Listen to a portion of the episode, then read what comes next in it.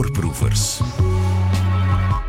Hallo, Annemie Peters hier met een nieuwe podcast van Voorproevers, waarin ik Lucas van der Talen te gast heb. U kent hem op een of andere manier. Uh, dat kan zijn als presentator van een tv-show over actualiteit of als schrijver van opiniestukken, als schrijver van boeken over Brussel of langer geleden als maker van de prachtige documentaire De Laatste Getuigen.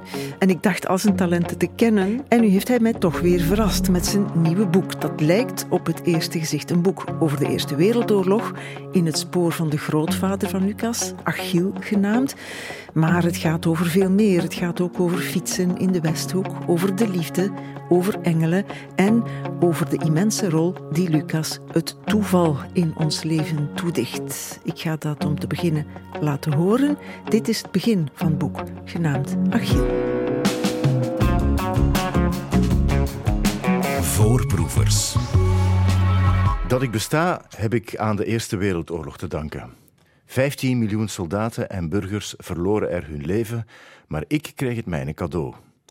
Zonder dit bijzonder bloederige conflict was de kans dat ik ooit geboren zou zijn ongeveer onbestaande. Want als de jaren tussen 1914 en 1918 banale vredesjaren waren geweest, dan was mijn grootvader Achille nooit naar Engeland gegaan en had hij daar niet de vrouw van zijn leven gezien, Josephine. Ze zouden nooit de ouders geweest zijn van Annie, hun dochter, die dus ook nooit mijn moeder zou worden. Zonder oorlog exit ik dus. Dat ik er toch ben, is dus een rechtstreeks gevolg van de moordende actie van Gavrilo Princip, die in Sarajevo op 28 juni 1914 een einde maakte aan het leven van Frans Ferdinand van Oostenrijk. Ook hier speelde toeval een zeer grote rol. Het is omdat de chauffeur van de troonopvolger zich van weg vergiste dat Princip de fatale schoten kon lossen. Dat is een geweldige denkoefening, Lucas. dat is eindeloos, hè? Ja, eindeloos, ja. Ik kan die ook maken. Komt op hetzelfde neer. Was mijn pa in der tijd niet naar Heppe Kermis geweest, dan was hij nooit mijn maat tegengekomen. Ja. Was ik er ook niet geweest. Dat is waar.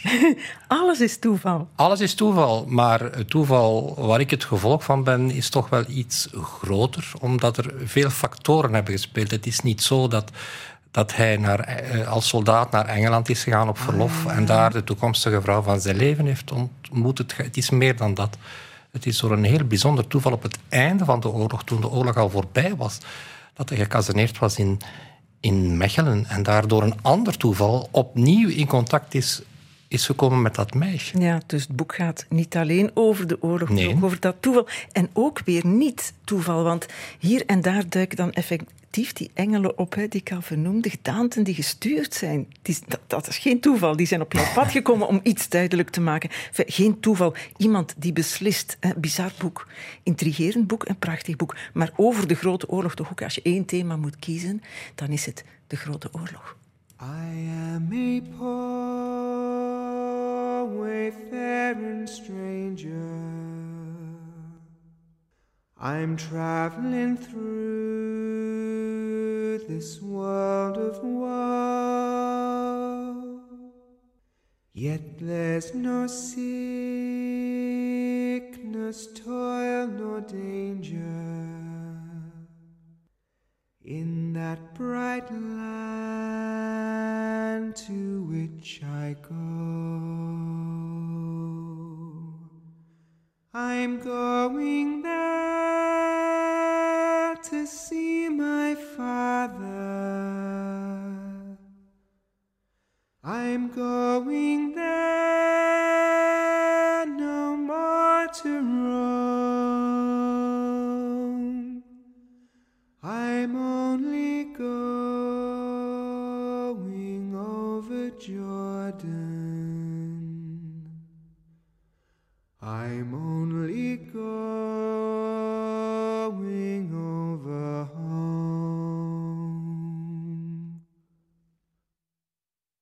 I know dark clouds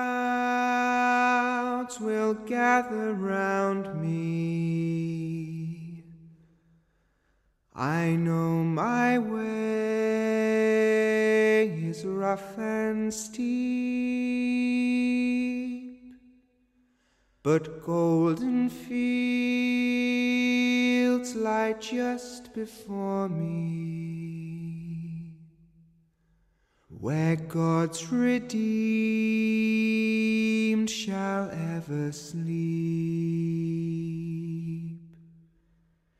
I'm going home to see my mother and all my loved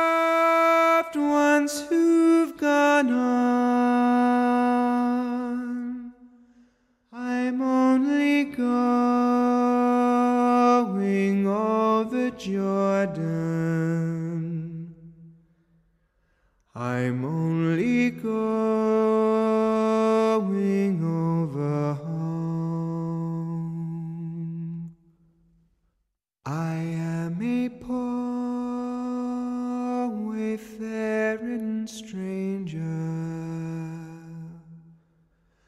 I'm traveling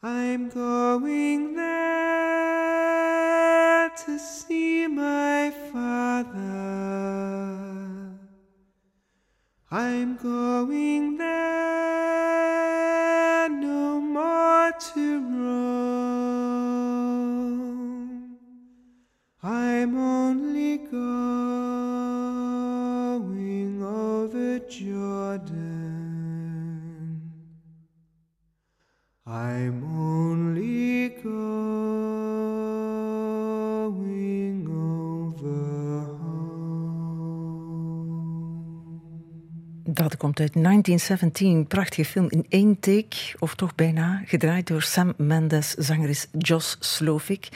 En het is deze film, Lucas van der Talen. Nee, het is het toeval dat jij naar deze film ging kijken, omdat je naar Kinepolis ging voor Joker. Maar maar die was uitverkocht. Zoiets, ja. Dat heeft alles in gang gezet. Ja, het is vreemd omdat eh, 1917 is een, vind ik een heel indrukwekkende film, maar er komt een scène in waarbij zij geconfronteerd worden met een Duitse parachutist die is neergestort en die sterft. En dat deed mij denken aan een, een scène die mijn grootvader beschreef in die brieven die hij, die hij geschreven heeft aan zijn broer en die ik dus al jaren had. Mijn neef had mij die gegeven en die zaten in een grote doos. En ik had er af en toe eens iets in gelezen. Maar toen, als ik die scène zag in, die film 1917, dacht ik, ik moet daar toch eens iets, eindelijk eens iets mee doen. En we waren toen net in de eerste lockdown. En toen ben ik die brieven beginnen lezen en samenvatten. Ik heb daar toch wel een paar maanden aan gewerkt om die dus allemaal te lezen. Want hij schreef elke dag een, een brief aan zijn broer. Dus om het heel kort te vertellen, hij zat dus aan het front omdat zijn broer eerder soldaat was geweest, maar bij het einde van de Duitse inval eh, afgekeurd was voor verdere dienst, naar Engeland was gegaan. En Achille, mijn grootvader, die wou kost wat kost in het leger, hoewel hij niet moest. Hij had een broer gehad en hij was nog minderjarig. En hij is dan naar het front gegaan, na een opleiding van eh, drie maanden in Frankrijk. En, en, en daar heeft hij dus brieven geschreven aan zijn broer. Want wat, wat we te weinig geweten is, is dat de Belgen aan het front waren de enigen die geen brieven naar huis konden schrijven. Ah ja, want het was bezet gebied. Alles was bezet. De Fransen konden dat wel, de Italianen konden dat wel, de Duitsers konden dat. En die schreven massaal veel, eh, veel brieven. Maar mijn grootvader heeft dus ongeveer elke dag van die 3,5 jaar dat hij aan het front heeft geweest, ongeveer elke dag een brief geschreven naar Engeland. En hij kreeg een brief weer ook. Dus een onwaarschijnlijke hoeveelheid materiaal. En ik heb die dus allemaal gelezen. Niet de antwoorden van zijn broer Hector, die zijn helaas verloren gegaan. Maar de brieven van, eh, die, die dus Achille, mijn grootvader, heeft gestuurd naar zijn broer, die zijn bewaard gebleven omdat Hector die allemaal mooi heeft overgeschreven in een groot schrift. Bang dat de inkt zou vervagen. Ja, mooi hè? Ja, dat is mooi. Ja, Het is een eerste geste geweest, denk ik, van iets van het besef bij de broer Hector om het, dat verhaal door te geven. En ik heb daar in feite met veel vertraging nog eens hetzelfde gedaan. Ja, want het is bizar dat je die brieven krijgt, dat je weet wat ze waard zijn. Brieven van aan het front. Ja. En dat je daar een hele tijd niks mee doet. Omdat het een heel pak is hoor. En het is Ja. handgeschreven. Ja. Het- je begint dat niet zo gemakkelijk te lezen. Dat is echt... maar, maar hoort het ook bij de nostalgie van het ouder worden? Dat je denkt dat dingen anders vergeten worden? Ja, en vooral ook omdat ik het geluk heb gehad om een paar fragmenten te lezen die zo indrukwekkend zijn en die ik ook verwerkt heb in mijn boek, dat ik echt ervan overtuigd was. Omdat er in die brieven ook heel veel banale dingen staan. En ik wist dat er al heel veel dingen uitgegeven waren waar je de, de, de dagelijkse realiteit van het oorlogsvoeren, hoe vreselijk ook, eh, dat het al uitvoerig verteld is. Maar ik vond dat eh, op dat eerste niveau, wat ik dus het eerste niveau noem, de brieven, de inhoud van de brieven, dat daar voldoende heel sterke momenten in zitten waar je de vreedheid van die oorlog, die je nu terugvindt in Oekraïne. Het is in feite hetzelfde. Als ik die verslagen hoor nu van het front in, in Oekraïne, men maakt die vergelijking ook met de Eerste Wereldoorlog. Men heeft het over loopgrachten en zo. En als ik dan zie wat die jonge man die mijn grootvader was daar beleefd heeft, ja, het is echt in de marge toch van dat willen door te geven. Ja. Hij, hij verdient het. Je schrijft het heel mooi. Een klein zinloos gevecht tegen de onvermijdelijke maar droevige wet van het menselijk bestaan. Het onontkoombare vergeten. Dat zijn jouw woorden, Ja. niet de zijne, maar dat speelt mee, hè, die gedachte. En dan is er weer zo'n toeval dat geen toeval is. De brieven gaan over het front aan de IJzer in de Westhoek, waar hij eh, zit vrijwillig naartoe getrokken is. Zoals veel jonge mannen, hè, die ook dachten Tuurlijk. dat de oorlog heel rap gedaan ging zijn. Natuurlijk, ja. Eh, laat dat nu toevallig de plek zijn waar jij al 30 jaar de wielertoerist gaat uithangen. Ja, ik heb een appartement gekocht in de Pannen in, in de jaren negentig, omdat ik al van als ik kind was gek was op de Noordzee.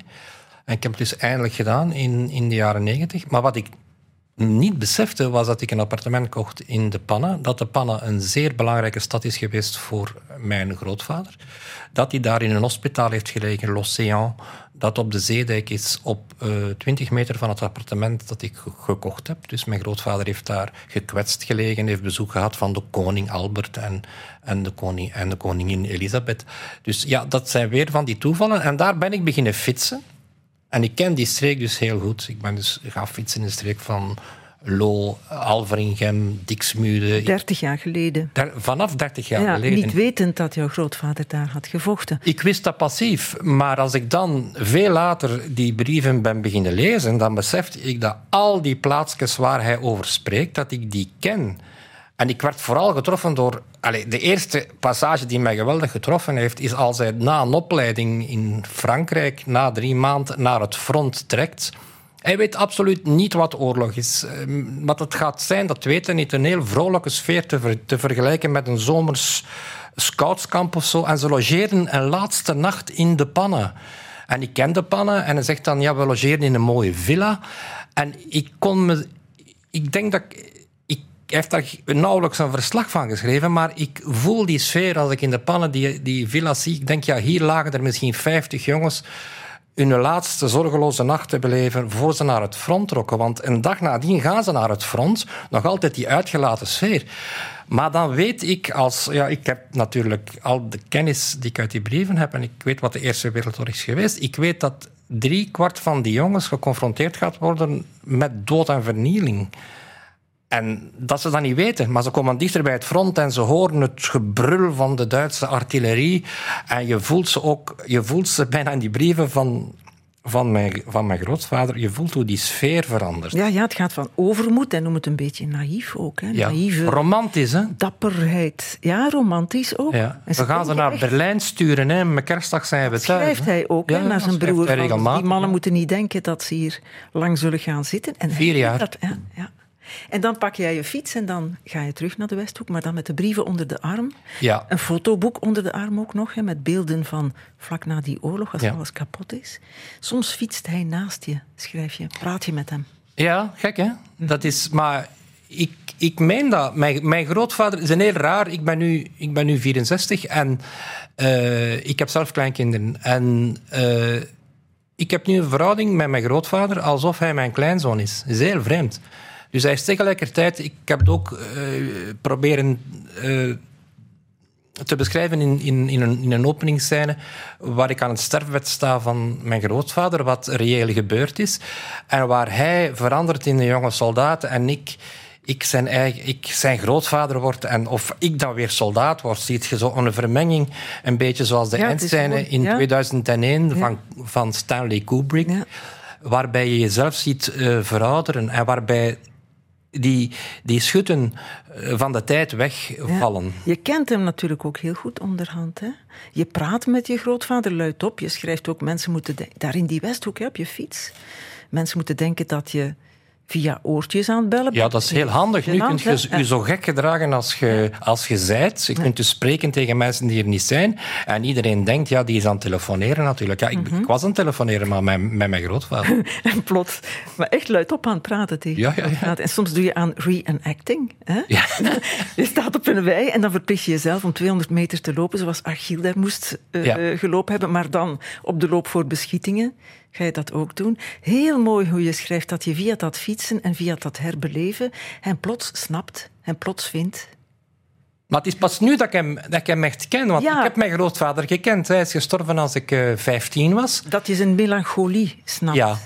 Ik, ik weet nu wat voor iemand dat hij was. Hij leek me altijd een beetje een teruggetrokken man. Altijd heel lief en eh, vriendelijk. Maar als je dan die brieven leest, dan weet je wat hij heeft beleefd. En dat hij getraumatiseerd was. Wat ik natuurlijk wist, want tot het einde van zijn leven had hij nachtmerries waarin hij mijn grootmoeder eh, schreeuwend wakker maakte. Ze zijn daar, ze zijn daar, de Duitsers. En hij toonde mij dan heeft me ook zijn bajonet getoond die hij nog had en uitgelegd wat een bloedgeul is in een bajonet. Ik weet het nu ook, want je hebt het in het boek beschreven. Hè? Je Ja. steekt die bajonet in een En dan moet dat bloed daaruit kunnen. Hè? Ja. Leuke verhalen. Hè? Had hij nog kameraden uit de oorlog? Natuurlijk. Dat waren, allemaal die, dat waren die oude P's die wij een beetje eh, monkelend lachend uh, oud-strijders, letterlijk en figuurlijk noemden, die op café zaten samen, die samen naar, naar eh, die patriotische manifestaties gingen, allemaal een beetje in hun uitgezakte lichamen met mooie kostuums en met hun decoraties. Eh, en dat was een beetje zielig, vonden wij natuurlijk. Maar als je dan... Als je, nu heb ik enorm veel respect en vooral ik begrijp wat hij beleefd heeft en Ja, wat die jongens beleefd hebben. En maar goed dat hij ze gehad heeft, hè? dat ze er waren om Ja. nog dat soort herinneringen op te halen, want niemand anders wou dat toch weten, hè? Wou dat Ja. horen. Ja. Nee, maar dat is altijd zo. Na een oorlog moet je niet afkomen met verhalen over de oorlog. Dat is met de Tweede Wereldoorlog zo geweest. Dat is met de Holocaust zo geweest. De verhalen, de, de vreedste verhalen over de Holocaust in de Tweede Wereldoorlog zijn in feite maar naar boven gekomen met het proces van Eichmann in, in Jeruzalem in het begin van de jaren 60. Dat is bijna 15 jaar na, na het einde van de Tweede Wereldoorlog. Men, was daar, men wou gewoon, het leven moet vooruit gaan. Dus mijn grootvader werd als een held onthaald in Aalst. Hij werd op de schouders gedragen eh, door de mensen tot aan zijn huis in de Kattenstraat, in het centrum van Aalst. Maar niemand die hem vroeg, Achille, vertel nu eens, jongen, hoe was dat? Nee, je snapt dat ook, hè, dat iedereen dat achter wil laten, dat, is je gedaan, vooruit dat moet gaan. Radio 1.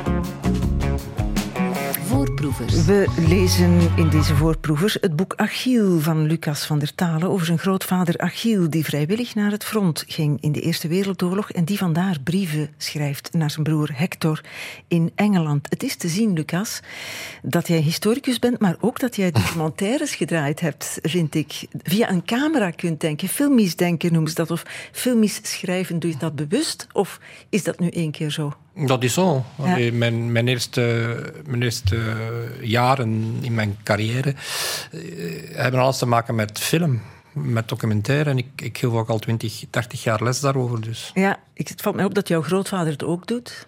Jij hebt zijn talent dan geërfd. Bijvoorbeeld, hè, je fietst op een dag naar Reningen. Dat is een klein dorpje daar in de Westhoek. Jouw grootvader is daar een eeuw eerder ook geweest, op een zondag in maart eh, 1915. In andere omstandigheden, want de kerk is in brand geschoten, gevolgd door een bombardement. En dit schrijft Achille dan in een brief naar zijn broer. Nu lopen we door het brandend dorp, waar een ijselijk schouwspel zich in het voorbijgaan aan onze ogen ontrolt. De obussen hebben niet alleen de kerk vernield, ze zijn ook nog op het kerkhof gevallen. De bommen hebben enorme putten gemaakt en alle aarde omgewoeld. Lijken die er reeds jaren lagen te rusten, zijn langs alle kanten tot op de dorpsplaats gesmeten. We moeten ertussen stappen en kunnen niet anders dan kijken naar het verrotte vlees van de uiteengerukte kadavers. Dat luguber spektakel deed onze kapitein zeggen dat de Duitsers zelfs de dode Belgen niet met rust laten. Hij schrijft ook veel mis, hè? Apoc Ja. Apocalypse Now in Reningen schrijf jij. De horror. de Weer de horror. film. Ja. Je staat op het kerkplein in Reningen en je vraagt je af of Café de Hemel toen ook al bestond. Ja, Café de Hemel. Ah, als er was, heeft hij het vast niet gezien, hè, Achiel? Ja, maar ik ben dan een, een rondje gaan maken op het kerkhof van eh Reningen. Eh, en ik heb dus gezien wat weinig mensen weten als ze daar zijn. Namelijk dat er geen graven zijn eh, van voor 1918.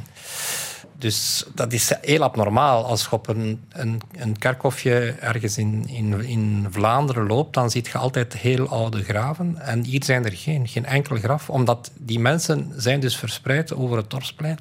Maar die scène, als ik die las, dan dacht ik, ja, dit is... Want het, het houdt daar niet mee op. Hè? Want die, moet je toch goed voorstellen wat daar gebeurt. Hè? Dus zij komen daar aangestapt en er is een artilleriebombardement. De Duitsers hebben heel zware kanonnen die dus op een kilometer of vijf van daar staan. En die bombarderen dus die kathedraal van Reningen, omdat die het zicht belemmert. Dus die willen die weg. En die blijven dus maar bombarderen, bombarderen, bombarderen. En die, die arme Belgische soldaten komen daar afgestapt. Die weten letterlijk niet wat ze zien. En dan moeten ze dat artilleriebombardement versterkt nog. En dan moeten ze lopen voor hun leven. En wat doen ze? Ze springen in het water. Er is daar net achter, dat kanaal bestaat natuurlijk nog, ik ben daar gaan naar kijken. Achter de kerk van heb je een kanaal. En mijn grootvader heeft met zijn vrienden, dus met zijn, met zijn andere soldaatvrienden, heeft hij in het water gestaan. Eh, Kunt u dat voorstellen? Dat heel koud water, niet even maar, hè, lang, denk een paar uren. Heb je daar ook aan reenacting gedaan? Ik ben niet in het water gaan staan, ik ben wel aan het water gaan kijken. Maar ik moet zeggen dat als ik daar stond in eh, Reningen, dat ik toch wel eh, geweldig onder de indruk was. Omdat die passage van mijn grootvader, hij, hij is, het is ook een van de best geschreven passages, vind ik. Want ik, ik ben telkens verbaasd hoe goed hij schrijft. Ik denk dat dat ook te maken heeft met het feit dat hij dus korte brieven schrijft. Hij schrijft dus korte brieven. Waarom? Omdat hij weinig papier heeft, omdat hij weinig tijd heeft en omdat hij waarschijnlijk niet meer dan één blaadje per brief eh, gebruikt. Dus hij heeft geleerd, wat een, een hele goede leerschool is, om heel kort en bondig te Ja, ja, schrijven. om het overbodige te schrappen. Dat heeft het nadeel dat je soms voelt dat hij de zaken eh, heel kort Ja, afhandelt. dat hij dingen niet zegt. Dat hij dingen niet zegt, ja. Jij, jij schrijft, ik citeer een zin van jou. Ik heb het niet moeilijk. Je bent op dat kerkhof daar, hè? Ik heb het niet moeilijk om me in te beelden dat hun zielen hier ronddwalen, te vergeefs op zoek naar de eeuwige rust die hen niet gegund is. Het is dan dat ik denk, dat is een kant van Lucas die ik niet ken. Dit is Marquez, Ja, Isabel Allende. er is meer tussen hemel en aarde dan wij kunnen bevroeden, Horatio. Dus En je, je meent dat ook, als je dat... Ja, natuurlijk nog een beetje, ja. Ik, ik, allee, ik ben absoluut ongelovig. Ik ben, ik ben totaal ongelovig. Eh, De dood is het einde van alles. Maar ik geloof dus niet in het bestaan van, van dat er zouden echt zielen zijn. Maar je hebt dat gevoel. Dat kan niet anders, omdat je daar, als je daar staat, dan, als je dat niet weet, dat, is zo, dat vind ik zo fantastisch. Hè? Als je dat niet weet, maar ik had dus hetzelfde gevoel als ik in de kampen was, in, als ik in Auschwitz was, in Birkenau. Dat is net hetzelfde. Je staat daar voor de ruïnes van een gaskamer en als je daar niet goed weet wat dat was, of, of je werd daar niet over gelezen, dat zijn gewoon bakstenen. Hè? Dus je staat op het gemeenteplein van Reningen, dat is een beetje een banaal plein, er is daar een café De Hemel, er is daar ene gast naar mij te kijken. Maar ik weet wat daar gebeurd is. En dat is zo verschrikkelijk geweest dat ik denk, ja, maar dat is toch... Dat kan toch niet dat er hier geen spoor meer... meer, meer Maar meer dat is, dat, dat- je zegt, ik geloof niet in, in zielen, maar, maar toch in... ehm, ja, wat voor naam moet ik het dan geven? Engelen? Of te- ja, tekens van... bo- D- Er is nog zo'n scène. Je bent aan de ijzer en je in het spoor van jouw grootvader langs een klein aarden pad dat je naar een kanaaltje tussen de velden brengt. Het is een prachtplek, schrijf je. Je hebt er al vaak gefietst. Ehm, je komt daar nooit iemand tegen, 30 jaar, Een zelden aardenwegje. een aardewegje. En nu moet jij verder vertellen. Ja, plots zie ik daar voor mij eh, een, een heel rare fietser. Het is eigenlijk geen fietser, het is een man in, in een soort heel zware driewieler. En eh, ik steek die voorbij en als je fietst, natuurlijk, fietsers hebben zo codes. Hè. Je zegt elkaar, goeiedag, maar je stopt niet. Je rijdt gewoon verder. En ik fiets verder en, en, en dan kom ik aan een kleine helling en ik ga weer de straat op. En ik denk zo plots, maar hé, hey, die gast in zijn driewieler, die gaat in geen duizend jaar die helling opgaan. In geen duizend jaar kan die dat. En ik ga dan terug en ik vind hem terug. En die man is, heeft zo'n soort spastische handicap. Dus de scène is hallucinant. Die zit daar in een grote driewieler en, en die kan niet spreken. En ik heb hem dan geholpen, ik heb hem geduwd om, om, om, om hem weer op de weg te zetten. En dan zeg ik weer salut en ik fiets weer verder. En dan word ik weer gestopt. Ik denk, maar Allee, zou ik met die gast eens niet gaan praten? Ik wil gewoon weten, hoe komt er iemand toe om in de Westhoek in een driewieler van 150 kilo op een aardepaadje te gaan? Wat een gedacht zeg. En waar zou die nu zijn? En ik draai mij om en hij is weg, hè. Hij is weg, hè. Waar was hij naartoe? Ja, de, de verklaring, rationele verklaring is natuurlijk... Hij was op een goede baan en je kunt daar nogal snel mee rijden met zo'n driewielachtig, als je een goede weg hebt. Maar ik stond daar wel hè, en ik dacht van... Heb ik nu gedroomd? Is dit echt gebeurd? Nee, je denkt, misschien heeft Achille dit bedacht. Dat schrijf je nou Ja, ik denk... als plagerijtje voor zijn fietsende kleinzoon. Of mijn zus. Mijn zus is 15 jaar geleden eh, gestorven aan kanker. En ik had, ik had, op het einde van haar leven was onze verhouding zeer, zeer intens. Ik was bij haar dood en zo. Maar ze had altijd kritiek op mij. En ik denk van, ik dacht zo, nee, dat is mijn zus. Dat is mijn zus die mij op proef stelt. Die mij op proef heeft gesteld om te zeggen, wat gaat je nu doen? Gaat je blijven doorfietsen en die arme gast daar laten in, in de modder zitten? En dan heb ik aan mijn zus bewezen dat ik wel degelijk soms op onbewaakte momenten een vorm van empathie kan hebben voor mijn medemens. Ik heb me omgedraaid en ik heb die gast naar, naar boven gediend. En ik, ik had echt het gevoel, maar dat zijn van die rare dingen. Hè. Ik vertel ook een andere anekdote, wat ik heb meegemaakt op Belize, op een eiland in, in, aan, aan, aan de Caraïben, eh, waar ik was eh, als ik een jaar of eh, 25 was. En ik ga daar wandelen, dat is daar bloedheet. En plots staan daar voor mij een Engels koppel. Een man in een loden, stel u voor. Ik zweer het, ik heb dat niet gefascineerd, hè. Eh, ge- gefantaseerd, dat is echt gebeurd. Dat Engels koppel staat voor mij. Where are you from? Vraagt hij, vraag ik aan hem en hij aan mij. En ik zeg from Brussels. En hij zegt, eh, oh, I've been in Brussels. After the war, I was in Brussels. En ik voel het komen. Ik voel het komen. Ik denk, oh, oh, dat is niet normaal. Dat zijn geen Engelsen, dat zijn engelen. Die gaan hier iets zeggen. Ik wist dat hij iets ging zeggen. En, en ik zo dwaas vraag, eh, where did you live in Brussels? En die kijkt naar mij en die zegt, oh, in de, in de Rue Emile Ferrand. En ik denk, dat kan niet. Dat kan niet. Want ik was weggegaan uit Brussel, verliefd zijnde op een vrouw en die woonde in de rue Émile Ferrand. En je, komt, je zit in de Caraïben en je staat er op een eiland en je ziet daar twee rare mannen, alle mannen en vrouw in winterkleding. Echt gebeurd, hè? En die spreekt de naam uit van de straat waar de vrouw woont, waar ik op verliefd was en waar ik nu mee getrouwd ben. En zeg nu niet dat je je omdraait en dat die twee dan verdwenen zijn. Wat denk je? Ja. Dat eiland was zo groot als één zakdoek. Daar stond één café en één hotelletje. Zo met drie kamers, denk ik. Maar Lucas, dat is een zeer aantrekkelijk gedachte. hè, Dat de doden een soort van engelen zijn die over ons waken. Ja. Dat waren geen Engelsen, dat waren engelen, Ja. ziet je. Maar waarom hebben die stervende kameraden van Achille dan geen engel? Ja, maar Achille heeft, heeft wel ook een engel gehad die hem gered heeft. Dus ik, Maar de stervende kameraden niet. de stervende kameraden niet, ja. Ja, maar eh, onze lieve heer moet ook een keuze maken. Hè. Wie help je, wie help je niet? Eh, Er is, allee, dat is natuurlijk allemaal fantasie. Hè. Want ik geloof niet Ik in vind nu goeie... niet dat je dat moet zeggen, want dat doet afbreuk aan het hele boek als je dat... Ja, maar ik vind dat leuk om daarmee te spelen, ziet je. Ik geloof niet in voorbestemmingen. Maar kijk, het verhaal van mijn grootvader is er een van ik- Allee, eh, als hij niet naar Engeland was geweest, had hij mijn grootmoeder niet ontmoet, had hij op het einde van de oorlog niet gekaserneerd geweest in Mechelen, dan was er nooit door een toeval met die familie weer in aanraking gekomen. Had hij niet in Mechelen gekaserneerd geweest na de oorlog, Er is geen demobilisatie, ik wist dat niet. Ze moesten misschien naar Duitsland gaan, maar ze gaan niet naar Duitsland. Dus blijven ze te lang in eh, Mechelen. En hebben, ze hebben te veel paarden. En wat doen ze met die paarden? Ze verkopen die. En wie koopt er een paard? Mijn overgrootvader, die koopt de paard. En ze brengen dat kaart. En wie doet er de deur open? Mijn grootmoeder. En wie ziet de grootmoeder staan voor de deur met dat paard? Nee, niet mijn grootvader. Maar wel een jongen in hetzelfde uniform. En zij herkent dat uniform. Hoe komt dat? Omdat de soldaten foto's van zichzelf lieten maken en opstuurden. En zij zegt zo heel dwaas, kent jij Achille Gijs? En die gast zegt, ja, ik ken die.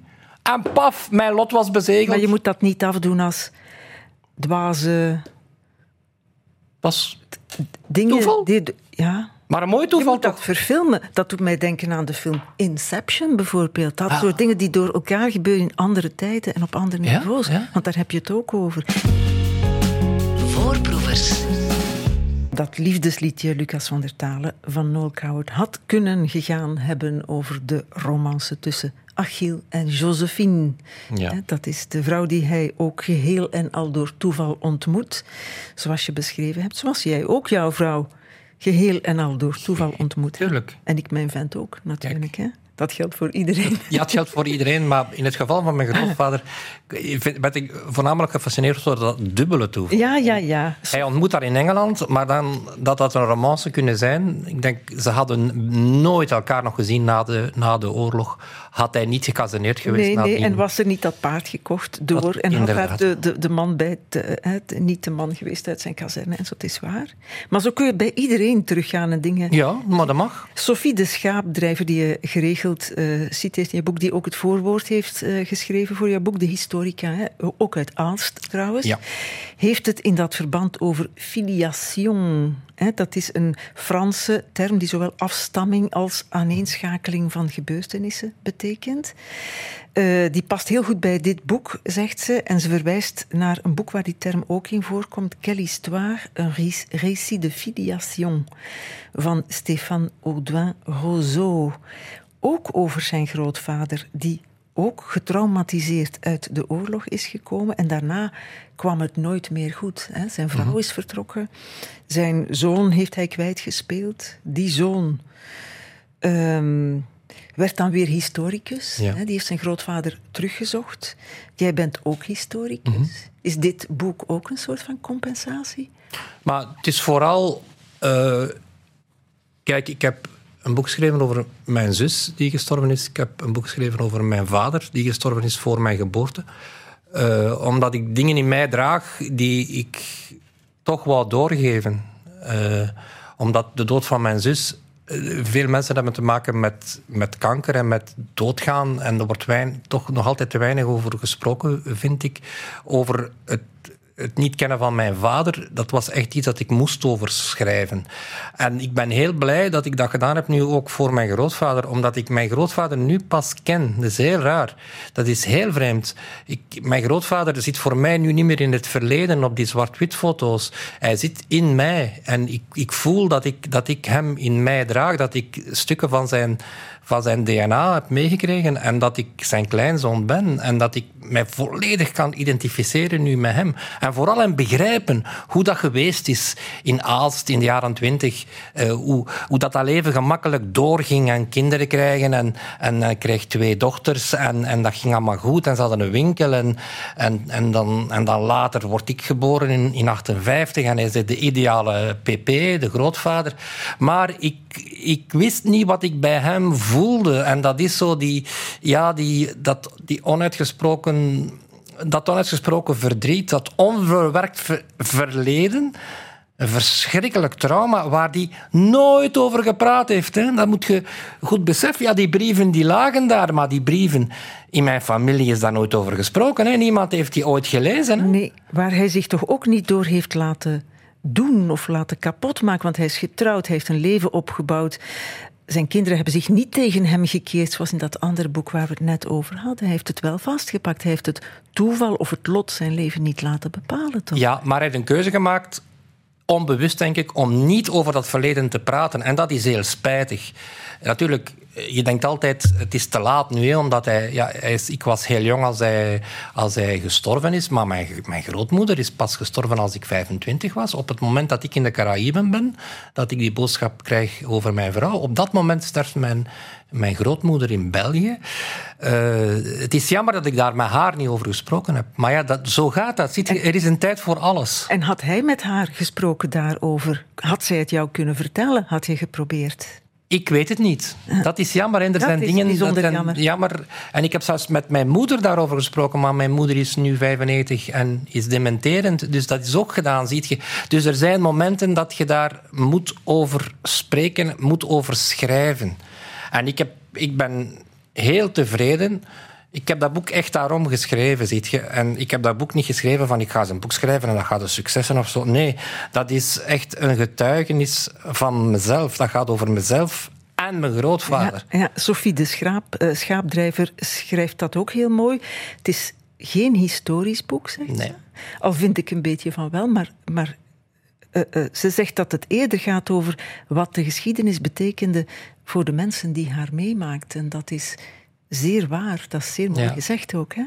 En dat daar heel veel pionierswerk nog valt te doen, want de geschiedenis van zo'n individuele geschiedenis en familieverhalen is vaak niet verteld, maar wel opgetekend. Ja, en met dingen die wij, die wij niet wisten, hè, die, ik, die ik niet wist. Ik wist niet dat de soldaten zo, zich zo intens bezighielden met het verzamelen van souvenirs.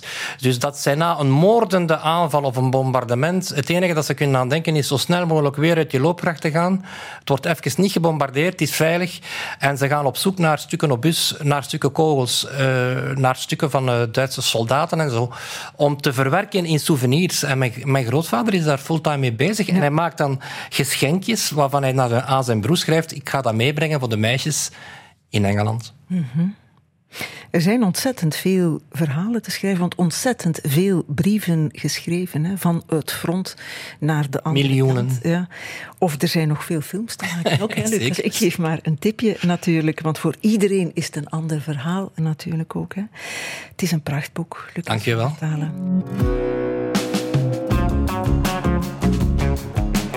Voorproevers. Dit was een podcast van Voorproevers. De live-uitzendingen lopen van maandag tot donderdag van 6 tot 7 en op zaterdagmiddag om 12 uur op Radio 1.